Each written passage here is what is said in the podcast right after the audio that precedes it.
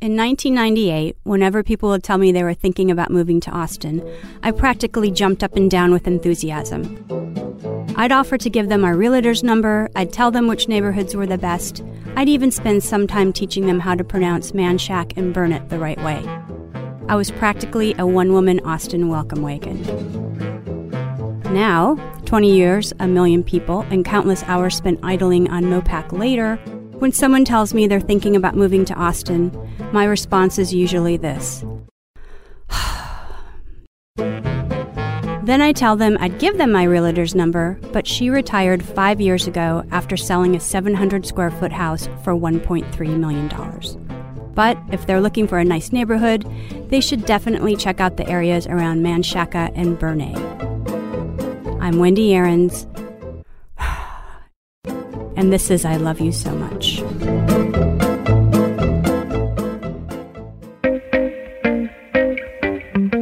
Welcome to I Love You So Much, the Austin three sixty podcast, a show for everyone caught up in an ongoing love affair with Austin, even if it's complicated. I'm your host, Tolly Mosley. I'm Omar Gallaga. And I'm Addie Broyles, coming to you from the shores of Lady Bird Lake and the offices of the Austin American Statesman. Statesman culture writer Michael Barnes has a new volume of Indelible Austin, Selected Histories, out now. On the show, he talks to us about the dawn of Austin's creative class and the nation's L G B T Q community and A T X. Wendi Aarons, one of our favorite Austin funny people, has been teaching classes on humor writing. She gives us a crash course on the mechanics of writing for laughs. After a long wait, Marvel's Black Panther is finally here. Film critic and comics expert Joe Gross tells us why it's a landmark of representation as well as a great overall film. And we'll conclude with a toast, a set of recommendations of things we feel you should be checking out right now. Let's start with Michael Barnes, who reveals how some of the stories in his history books about Austin came together.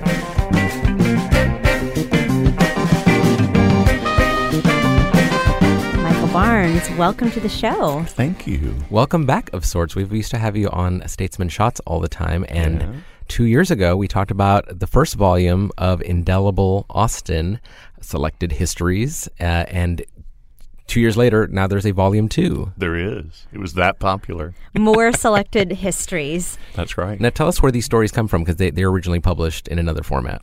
Well, they're published in the American Statesman uh, as feature stories, as columns, and so forth.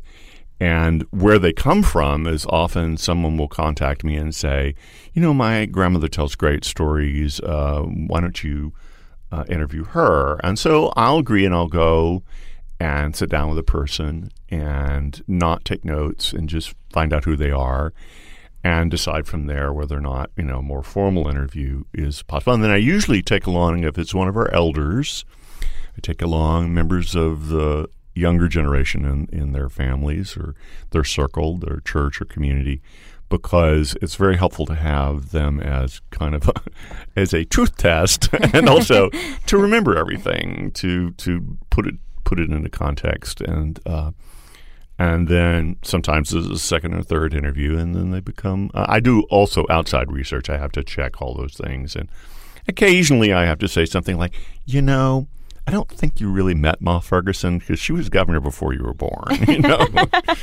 So every once in a while I'll have to do a, a little. little fact-checking. and, and also you were telling us off, Mike, that, that a lot of times you're being guided by sort of historians of a certain neighborhood or people who are already sort of working on, you know, either oral or written histories of a, of a particular place, and they kind of guide you through some of the yes, stories. Yes, a very wise editor once uh, um, suggested that I take along a guide when I did walked these neighborhoods and and, and, and took notes and so forth. And, and that was a great, great uh, insight, because every neighborhood has somebody who, e- even if it's just somebody that you spot on the front porch and you go up and ask them, well, what was here forty years ago? What was here eighty years ago? One of my favorites is a woman who's on South Congress. I hope, I, did I tell this story before? I don't think so. Okay. Well, her name is Ima Warden. And she's out there sweeping in front of her, her bungalow on South First. It's right next to Lenoir. And I always say, uh, Miss Warden, could, would you let me interview you for the paper? And she goes, I don't, why would you want to do that? Who, what do I know? I said, well, you've been living on South First for ninety years. You've seen a lot. And she goes, I don't think so. And the one time I asked her, and she said, well, Kelso already interviewed me. I said, really? I don't it. remember this. So I w- looked it up in the archives. She's quoted once. And so this is a time when, when Lenoir was a hipster ice house, what before it was Lenoir, and they were playing horseshoes in the backyard of the, of the hipster ice house, and people across the creek were complaining about the noise. And if you remember Kelso, we lost him last year, he always loved a cultural clash, you know, between old and new. And so he went and interviewed her, and she said, oh, they don't they don't bother me any. You know, they pay their taxes and they keep to themselves. You know, I don't mind. I tell you what a nuisance was when the mailman's horse used to poop in our yard. I didn't tell that story before. Mm-mm. So can like someone who grew up in the nineteen thirties I and forties. Re- I would have remembered the horse poop. For sure. uh, so after the first book came out, I mean, you say in the intro to this book that people came to you with even more stories, so much so that you had to create a, a, a database on a computer to keep track of all of these threads. Uh, so what, going into the second book, were you thinking those threads might be as you were collecting these columns into into chapters? Well, you know, I don't choose the chapters until I have the, the all the stories put together. But, but I do keep track of not only uh, story ideas that people have given me, but also of story subjects that I've never um, touched on, in, in part because somebody else has already done a better job, or because as a newspaper person, I need a fresh angle. And I just was adding to that list yesterday and going, you know, I really haven't written that much about, say, Barbara Jordan. And she was a great hero of mine as a child. And then somebody said, oh, why don't you come and write about this exhibit at the Capitol about Barbara Jordan? And I said, well, I'm not available, but let's get together. So a lot of times just thinking about what I haven't written about and knowing that I will need a fresh angle allows me to go ahead and, and start just listening for mentions of those things so that I can follow up. And uh, and and and people like, you know, I've, I've made about one hundred public appearances since this came out. They're always asking questions that I'm like, yeah, that's that's another story. Yeah. Okay, we've talked about process. Mm-hmm. Let's pivot now to content. Okay. So I was particularly intrigued by a chapter in your book titled Sex, Drugs, and Jazz. It does have a buzzy title. It does. It? Escapism, Hedonism, Sex, Drugs, Rock and Roll. Tommy's like, clickbait. Who could Got resist? It. Okay, so this is, in this chapter, you're really focusing on Austin's emergent youth culture. And this is this is dispersed over Austin. So can you sketch a scene of what are the political forces going on at the time? What are the cultural forces? Hemlines are going up. Music's getting louder. Yeah. What's happening? Well, I, I have to uh, point out, first of all, that, that it was that my source on that was Richard Szilard. I believe that's how you pronounce his last name, who is a, a fantastically entertaining writer. And he and I spoke at the same A C C class, and that's where I picked up on all this, and, and, I, and I credit him there with, with the real research. But basically, uh, it is a youth explosion in the nineteen twenties after people feeling, um, you know, the losses of World War One, the flu epidemic in nineteen eighteen, all this, that we needed liberation. And the economy was doing well, so people had money. And there was automobiles, so people had freedom. And, in fact, freedom to go and neck and pet, which they called it back then. Plus, there was alcohol and a cult of alcohol and even drugs, harder drugs, cocaine, uh, so forth. And, um, you know, this was like any other place where there were a lot of young people. Uh, which there were, because thanks to U T Austin. Thanks primarily to U T Austin. So they just had a wild time. And um Richard dived into the uh, humor magazines at U T and found just outrageous stuff at the time that they were able to get away with. And there was even gender bending. Uh, there was a lot of going to East Austin to uh, uh, black clubs. and and But still, we need to be reminded that this, in, in terms of segregation, it didn't go both ways. You know, you... You know, the the kids would go over to, to hear some of the great blues and jazz artists, Uh, but you didn't see that coming the, from the other direction. So that's part of the context for this wild time. You know, I love this little um, paradox you point out that uh, instead of just engaging in sex, jazz-age youths tended to marry right away, then followed up with a quickie divorce until lawmakers put time limits on both institutions. Exactly. That that seemed to be a solution for them. And, and so just so very Texan, you know, like, but we're still going to marry. Yeah. Uh, one, one of the things you, you always bring up about Austinites um, is that when people come here, they are coming to be part of the culture, not to, not necessarily to change the culture or to make it something else. If they're coming here consciously, yes. Mm-hmm. And w- we've got South by Southwest coming up, which is sort of the, I think of it as like a cr- recruitment center for future Austinites. Uh, but you have a whole a whole chapter on the creative class, and I know South by Southwest, with who they're trying to attract is typically digital creatives. Mm-hmm. And I'm wondering, has the...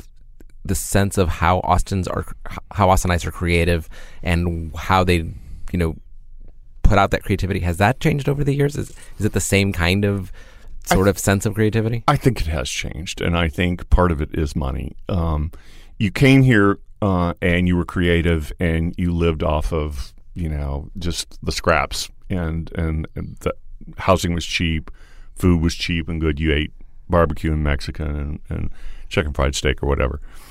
And now uh, you go out and you you think, who can afford these meals that I'm having? If, and then the places are full of young people. Mm-hmm. And then you, people are moving in our neighborhood, and the prices have gone through the roof. I live in South Austin, in Bolden, about a mile south of the river. You know, like a, a young friend of mine said, oh, I looked you up on T CAT, and you're rich. I said, no, no. We're not rich. We moved in twenty years ago. The people who are buying in our neighborhood are rich. Yeah. We're way, way below their income level. So, yes, the fact that you can make one hundred seventy thousand dollars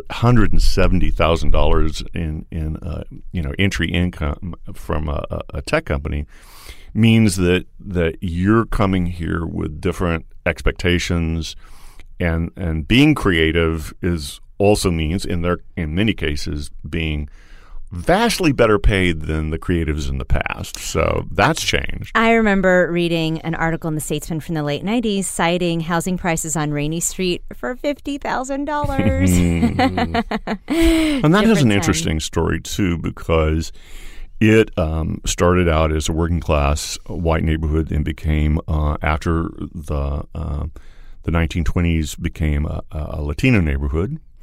And it... Um, It hung on even as downtown began to blossom and redevelop. And uh, uh, activists in that neighborhood said, we want to protect this. We, we we love this little stretch of funkiness. So they voted for it to be uh, uh, zoned historic. And the whole street from one to the, to the other was historic. And then a few years later, they went, wait a minute, uh, we can make a little money on this. And so they voted to unhistoric it. and, make, and now it's a business district. Was that transition in the sometime in the early two thousands? Like, when did that happen? Yeah, it's when they, when they finally uh, rezoned it for high density. And uh, it really wasn't expected to be like a commercial street like bars and restaurants. It was expected to be what it's becoming now, which is high rises. Got it. And so the the interesting balancing act is, can they keep those low rise attractions while they build these high rises? Because, you know, a high density zoning means you could make a lot of money developing it, building up. And yeah. in, the, in the two thousands, I was watching it because th- that was also, you know, right near the, the Mexican-American Cultural Center. Exactly. As that was being developed. So you had this interesting schism between that development and that kind of those, the artistic goals of that center, and then all these clubs and restaurants and, and kind of fancy places popping up. And interestingly, that comes back to a theme that's in all my writing, and that is every time we improve our city, we we are encouraging people to come here and enjoy it. The Mexican-American Cultural Center is an example. That was when I lived on the East Side and walked through there to get to the Statesman. It was a city um, maintenance yard. And it was it was truly trashed out. It was r- warehousey, yeah, warehousey in, in a and not in a, a chic way. It was in disrepair, not, not a party warehouse. So so activists from the seventies all the way till it got built were working for a M A C, And when they finally built it, it was wonderful. It was a signature building in town, beautiful plaza. Suddenly, that whole area was a lot more attractive. Congratulations, you did it, activists. Now Mar- Mopac is a wait, parking lot. Wait, we gentrified ourselves. What? What? Um, let's transition, transition now into Austin's L G B T community, because uh, the Statesman ran a really interesting questionnaire and published the results in two thousand, mm-hmm. and I thought it would be enlightening to share some of the data points from that. So do you want mm-hmm. to... Uh, draw our attention to those? Well, let me start by giving the context. Uh, there was a very, very dear friend of mine, uh, Sean Massey, a social scientist. We were here in in the early eighties, housemates, a couple of places. He moved to Brooklyn. He came back with his husband, and he felt like Austin was homophobic. I was like, get out. I've never felt any homophobia here. He says, oh, yeah. Oh, yeah, it's homophobic. And I said, compared to what? And he said, compared to his neighborhood in Brooklyn, which it's okay.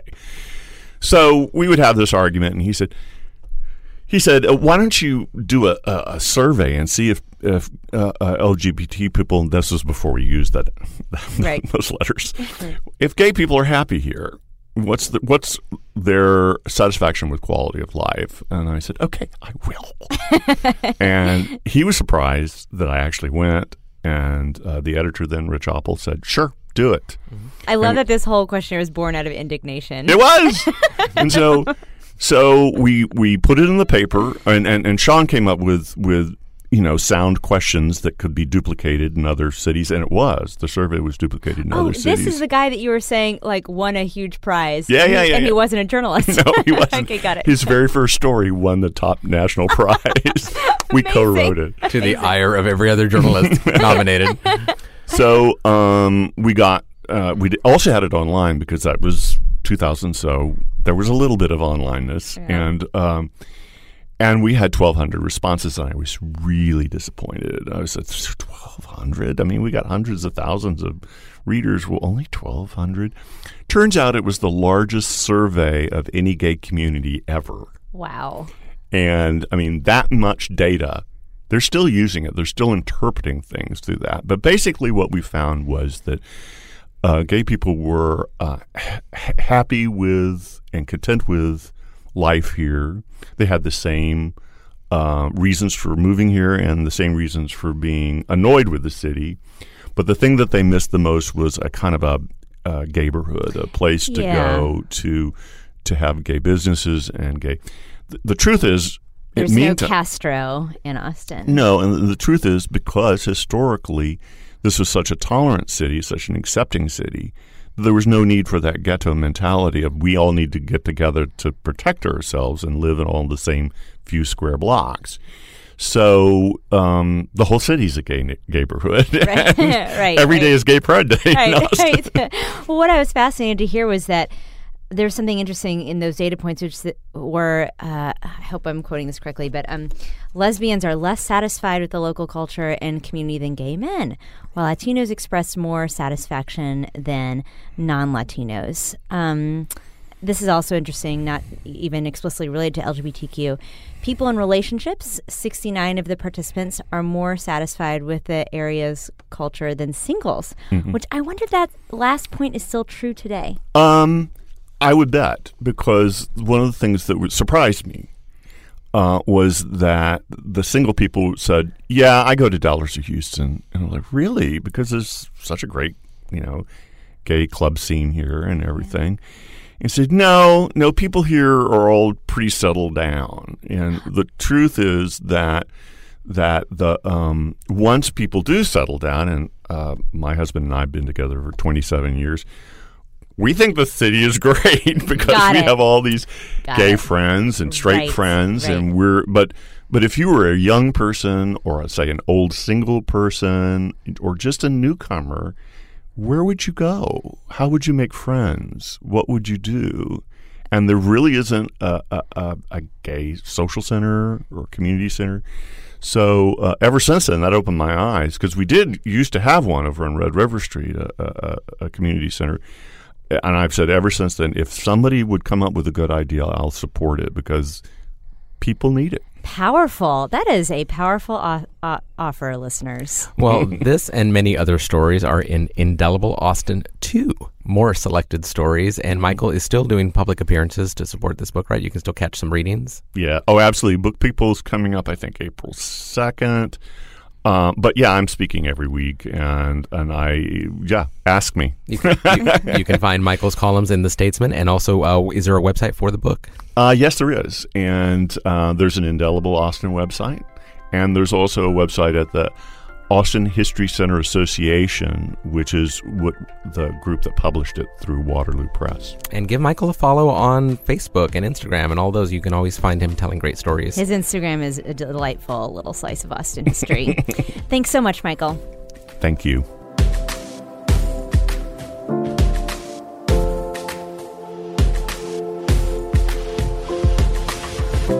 What's the Math and the Art of Humor Writing? Wendi Aarons, who writes for McSweeney's, among other places, gives us some insight on the process.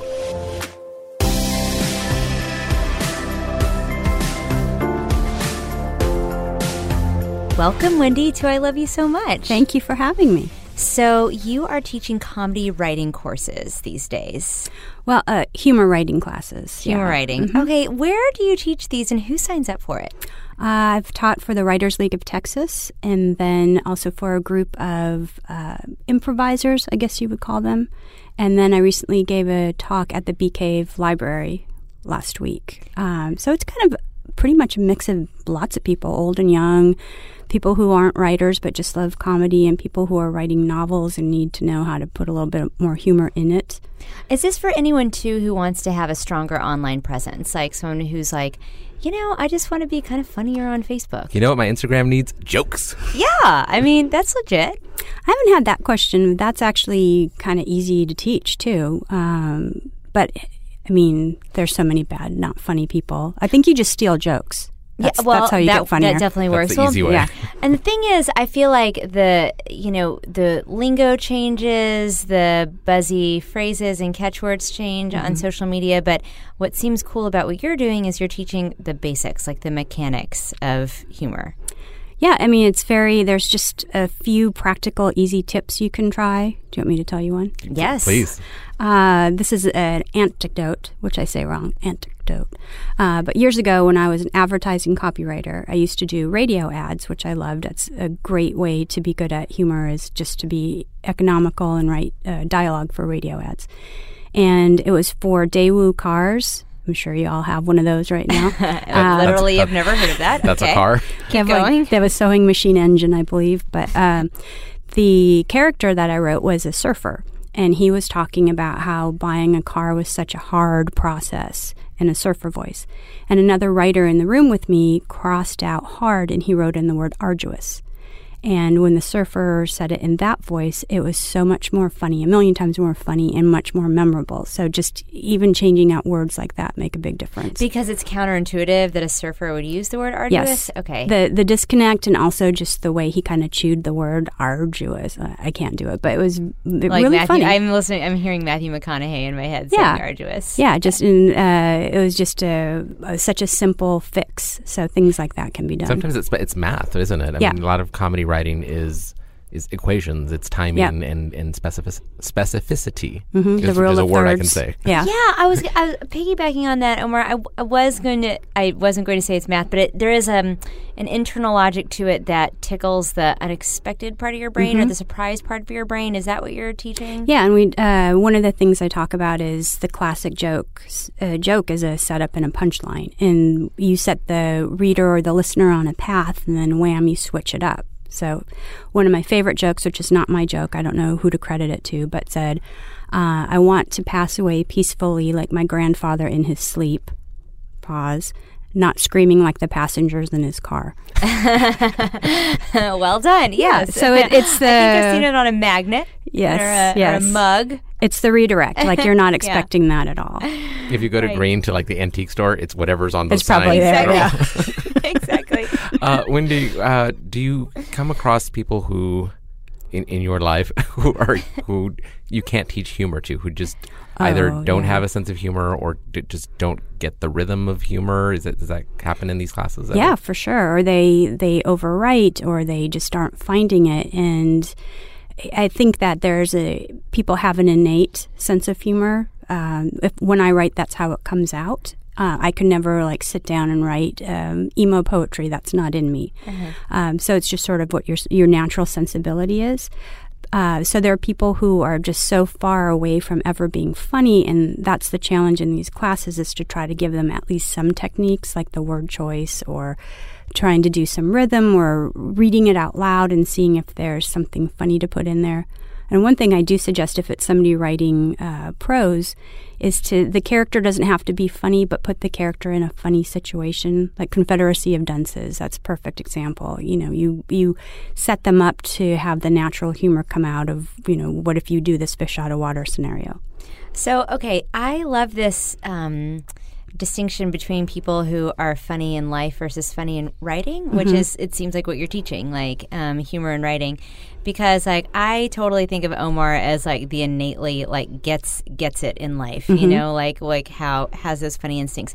But then um, Omar and I were both bloggers, and your your blog was much more earnest.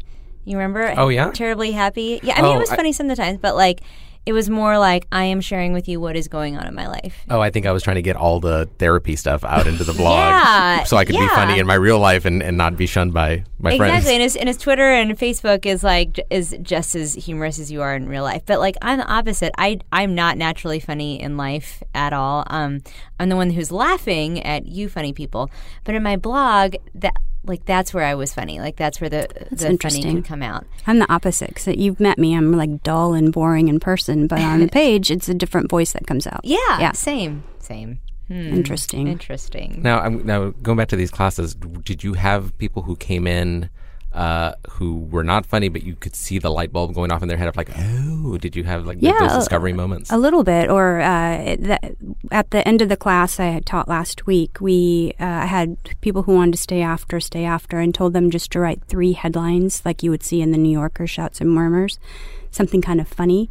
And some of them... Uh, th- so they would write them down, and then we they would read them, and I'd kind of give them fixes, or wouldn't this be more funny that way? And that was the light bulb. They were like, oh, yeah, I see. I didn't need to go. It's what what do they call it? A, a long walk to get a roast beef sandwich. You don't need to do all of this. Just yeah. just really simplify it and get the essence of what's funny about yeah.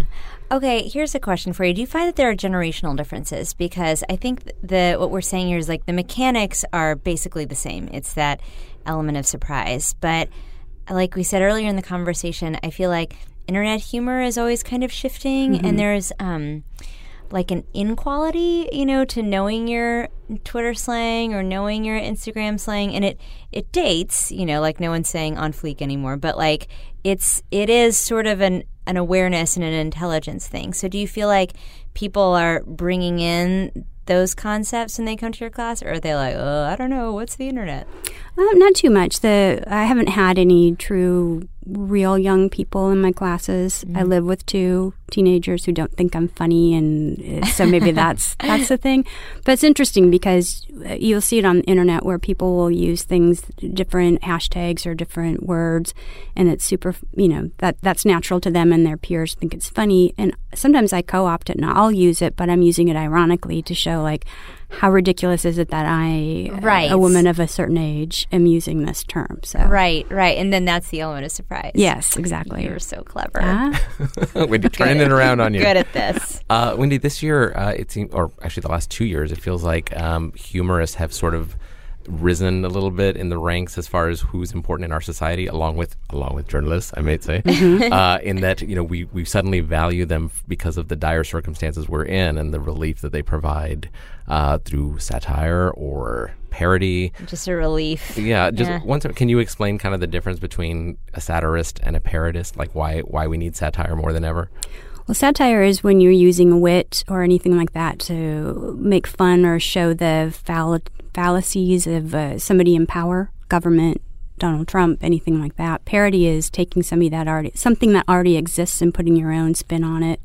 Um, like uh, S N L is a satirical show. Donald Trump is a playing a parody of Donald Trump on a satirical show. So there's there's a definition difference. Um, but yeah, uh, satire is so important right now. And it's also become a little harder to figure out what is satirical with right. everything being so crazy, because sometimes I'll tweet, Donald Trump threw paper towels at Puerto Ricans, or people think there's a fake Melania, and people are like, did you make that up? Is that a is that a gag? You I'm don't like, know no, anymore, yeah. You don't know yeah. anymore. It's insane. I, I, I see so many tweets that I'm...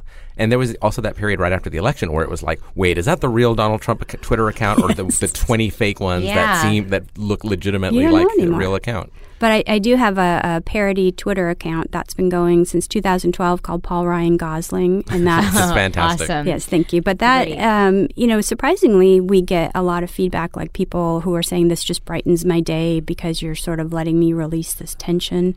So you think you're just kind of screwing around and doing dumb jokes, but it really has an effect on people, surprisingly, in this current climate. Well, I mean, Twitter's been around for going on uh, eleven years now. And the thing that, and I got on pretty early, and I, you, you were on pretty early. Mm-hmm. But and, you know, I think for a lot of comedy people, writers, it sort of outlived its usefulness in some ways, unless you were running a yeah. Paul Ryan Gosling account.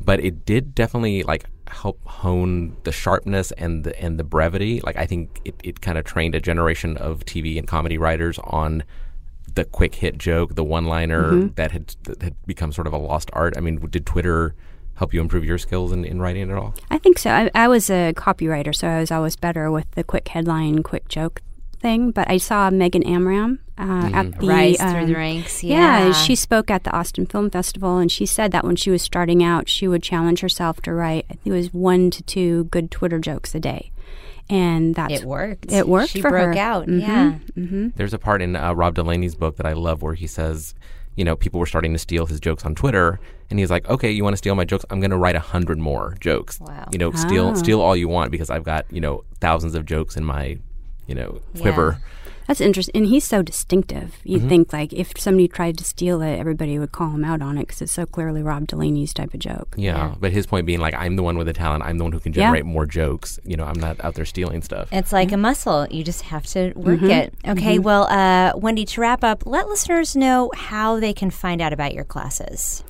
Uh, well, I'm not doing any currently, but um, I'm, you know, I was... eager to hear of people if they want me to teach a class. Are you available for private tutoring?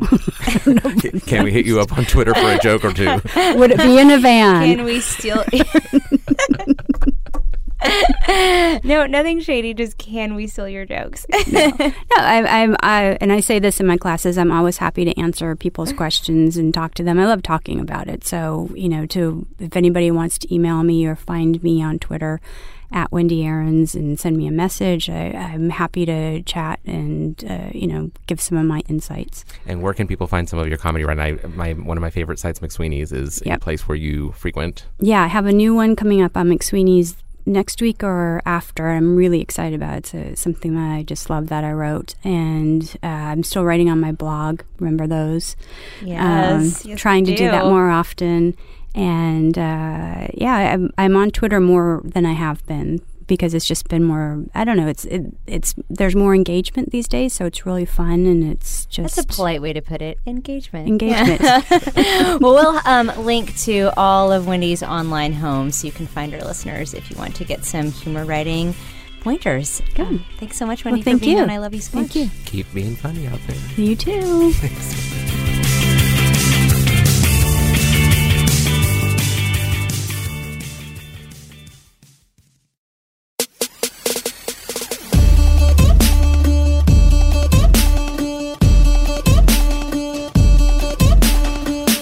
Critic Joe Gross recently gave the movie Black Panther an A review.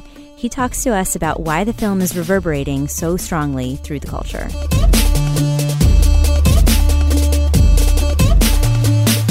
Mister Joe Gross, welcome. Hey. So Black Panther. Oh, yes. So I, the sense I, I have not seen it yet. You've seen it. It's been out for a week. Most of our listeners who are into this sort of thing will have probably seen it. Yes. And when I say this sort of thing, I mean superhero movies. Yes. Uh, I have not seen people as hyped and in, you know, anticipating a superhero movie probably since Wonder Woman, and even and before that, I don't even know what before that. Yeah. Uh, this is this is slightly unprecedented. I mean, we are recording this at a time when we're not completely sure what the um, what the box o- opening weekend box office is going to be yet. Mm-hmm. Uh, but it's looking on track to be record-breaking for February, record-breaking for President's Day weekend. Uh, just, you know, record-breaking all over the place. I like the irony of, of it being Black Panther that breaks the president President's yeah, Day record. Pretty much. And the current presidency. That's, that's pretty awesome. Yeah. Uh, so let's talk about that a little bit. I mean, what are what do you think fueled that? I don't want to say hype because it feels like the quality of the movie is definitely deserving of this.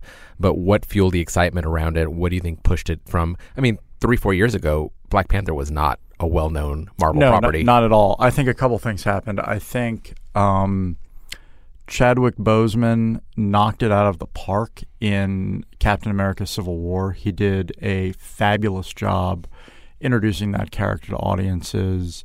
He was incredibly charismatic. He was interesting to watch. Um, and I think when it became clear that this was a movie by African Americans that would really be... I mean, when I say by African Americans, I mean both screenwriters, the director, the vast majority of the cast. There are two... sort of major speaking parts for, for white actors. It's, you know, as as Christopher Priest, who wrote, uh, the, the comic book writer Christopher J. Priest, wrote Black Panther from ninety-eight to the mid two thousands. And um, he said something on his website about the film. He saw the he was at the premiere and said some things that were not spoilery about it. One thing he said that that struck me, and so I quoted it in my review, is that we've literally never seen anything like this before. This is a majority African-American cast movie with – it's. A, I mean, it's a majority African-American cast blockbuster with, as he put it, every dime is on the screen. It's, you know, C G I all over the place. It is a mainstream family superhero movie about uh, African characters, and that is not something we've seen before. And I think, you know, one of the cinematic stories of the past couple of years is, you know, if you build it, people will come. Like, people will go to movies where they see themselves. The Fast and the Furious films are a great example of that, mm-hmm. where, um, you know, those do well globally because there are interesting characters across uh, the ethnic spectrum. And, um you know, uh, Black Panther is, you know, falls into that that, that category of people going to su- supporting something that they've never seen before. And it didn't, doesn't hurt to have a soundtrack with Kendrick Lamar. No, the, the, the, the, it's funny. the The music is the music is quite good. The mix of, excuse me, the Kendrick Lamar soundtrack and the score, uh, the composer for which I'm totally drawing a blank on at the moment. The score itself is actually terrific mm-hmm. on its own, and the Kendrick Lamar stuff doesn't hurt. Uh, so when I mentioned Wonder Woman before, I mean, that that's not an accident. I think that, that people were so excited about that as well because, you know, when it comes to superhero movies, we've hit that point of there have been so many and we've been gotten so saturated with these movies that it becomes important when representation comes into yeah, play. Yeah, oh, absolutely. Actually, it's funny. Um, my two bosses at uh, at the Statesman, who are both women, came out of that movie saying, you know, Those are there are better parts for women in this film than in Wonder Woman. yeah, um, it's it, it was just it's very, and it's also a very thoughtful movie. And in terms of the level of action and violence, it's much more family oriented. Uh, I, th- I I was struck by that watching it. That you know there's there you know there's a scene of of torture in Captain America: Civil War. Um, there are scenes of torture in Captain America: The Winter Soldier. Um, there's some really unpleasant stuff in those movies, and uh, I think you know parents were sort of rightly like, I don't know if I can take my you know kid to this. Um, I I am not hesitating taking my nine year old and my twelve year old to see uh, to see Black Panther. I don't think there's anything all that objectionable in it. Yeah, you, you previously recommended Spider-Man that I l- had my kids watch, and I mean, there was maybe one or two words in it, yeah. but the spirit of it was very family-friendly. Yeah, and this is even more so. I was I, I was genuinely struck by it. And the thing that's really amazing about the film is that it's both more family-friendly and more thematically sophisticated than any previous superhero movie that I've seen. Now, uh, I, I started reading the comics, the, the Ta-Nehisi Coates uh-huh. uh, kind of reboot. It was like two years ago that that started? About that, yeah. And then we also have another Austin connection with a comics writer who's doing now another Black Panther comic. Uh, yeah. Evan Narcisse is a guy who writes for um, I O nine. Like, that's his day job. Uh, he knows Ta-Nehisi, uh, Ta-Nehisi Coates socially. Um And I wrote about this a little bit in a profile of him for The Statesman. Uh, he has written very thoughtfully about representation and race in video games especially, but also comics and science fiction and stuff like that. And apparently uh, Coates' editor at Marvel was like, this is really smart stuff. Do you think he'd be interested in writing comics? And um, Coates was like, Oh, oh yes, yes he would. And um, to someone who, like, before Black Panther had never written comics either, like like no, right. an award-winning, yeah. amazing writer yeah. who suddenly found himself doing comics. Yeah, and you know, I think uh, Mister Narcisse was able to sort of pitch essentially Black Panther Year One.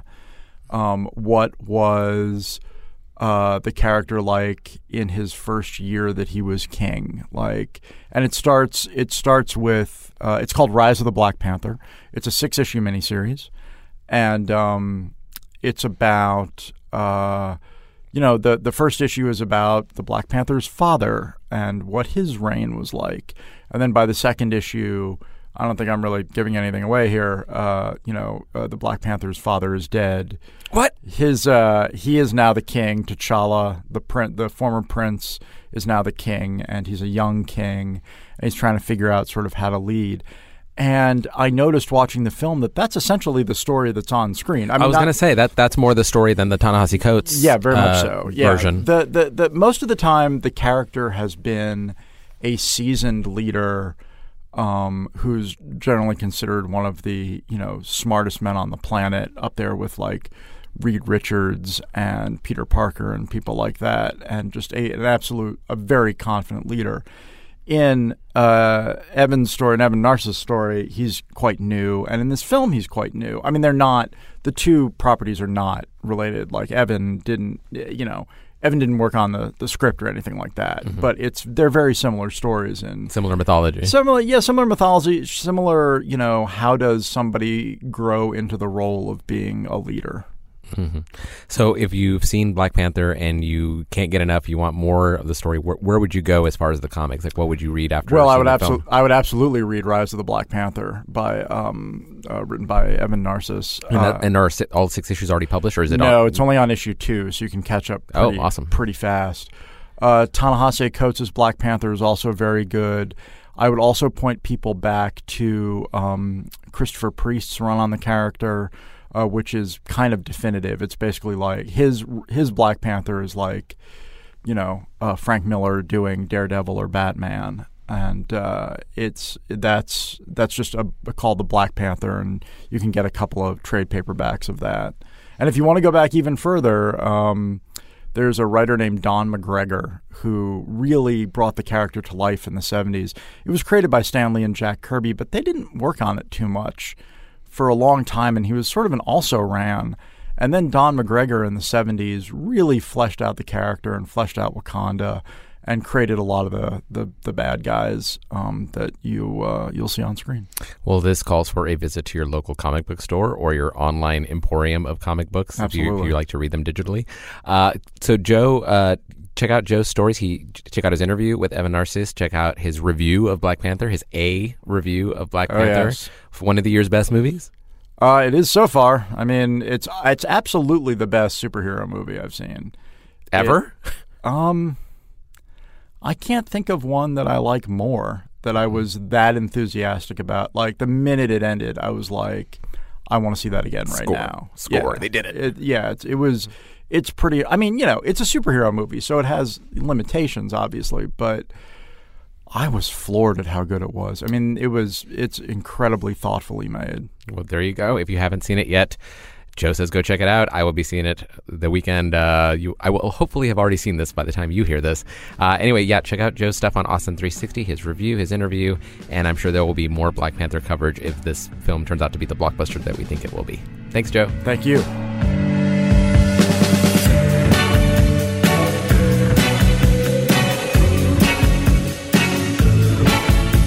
Now we've come to the moment in our show where we have a toast, and Eric is delightfully back with us. Hey, Eric Webb. Hey, guys. Hi, Eric. Um, okay, so Omar, I know you've got a controversial oh, toast. Boy. I'm dying to hear what it is. Mine's a little vanilla, so please start us with some, some scandal. Okay, well, I, I'm a parent, and every now and then there'll be an article, you know, in, in a magazine or online that's supposed to, like, set off alarm bells and make you alarmed as a parent and terrified.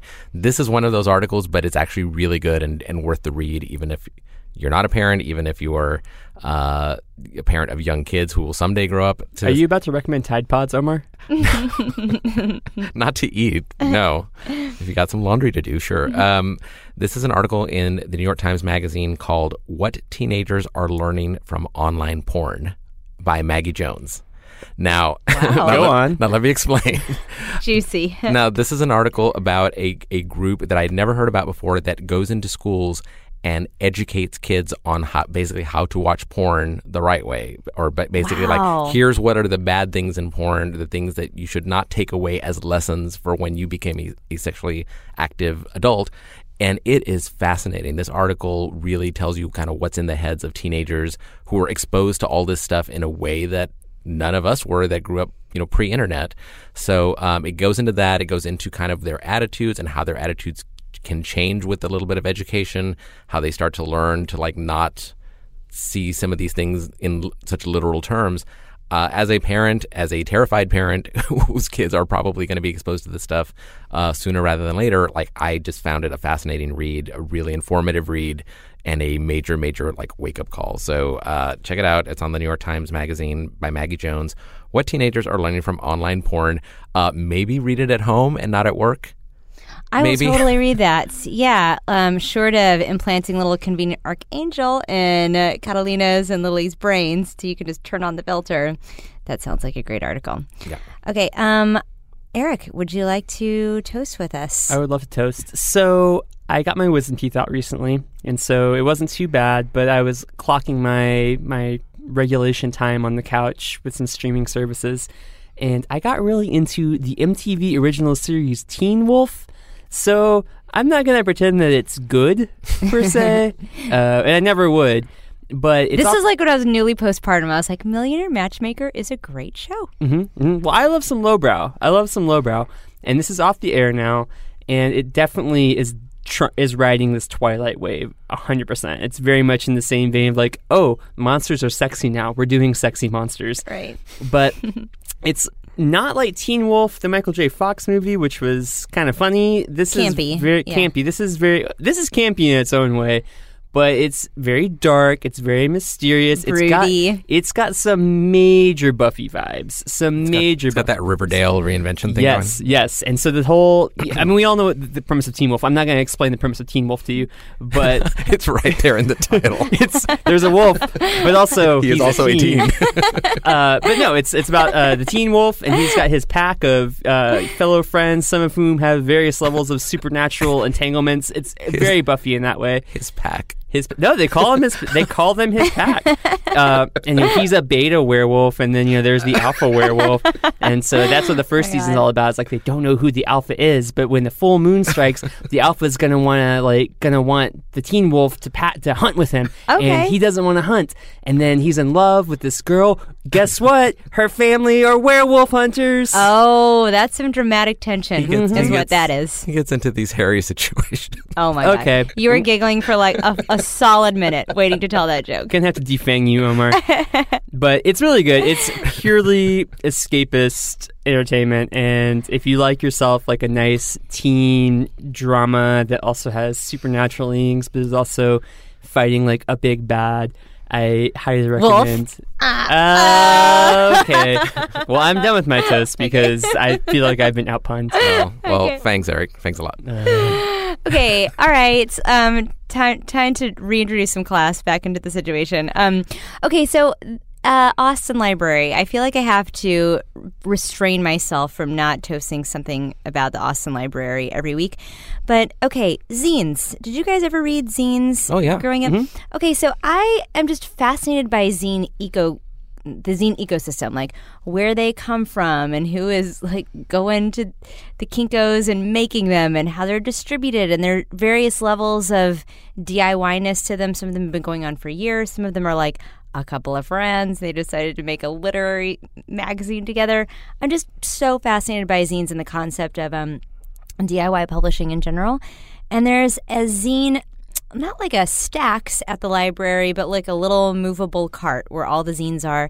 And I want to say it's hanging out on the third floor just above the kids area, which is a very noticeable section. So if you are fascinated by zines like I am and just, I don't know, want to dive into that creative, quirky world, um, often very feminist world too, head to the third floor. Right when you get to the top of the staircase and look right, there is a cart full of zines. Isn't it kind of by the graphic novels? Yeah. yeah. Yes, it is. Yeah. So zines, not nearly as fun as Teen Wolf. Says Tolly in twenty eighteen. Or like online porn. there's, a, there's a through line there somewhere, I think. Somewhere. Porn Teen Wolf zines. Okay. All right, guys. Well, with those recommendations, we hope you enjoy yourselves. And thanks, Eric, for your toast. Thanks for having me.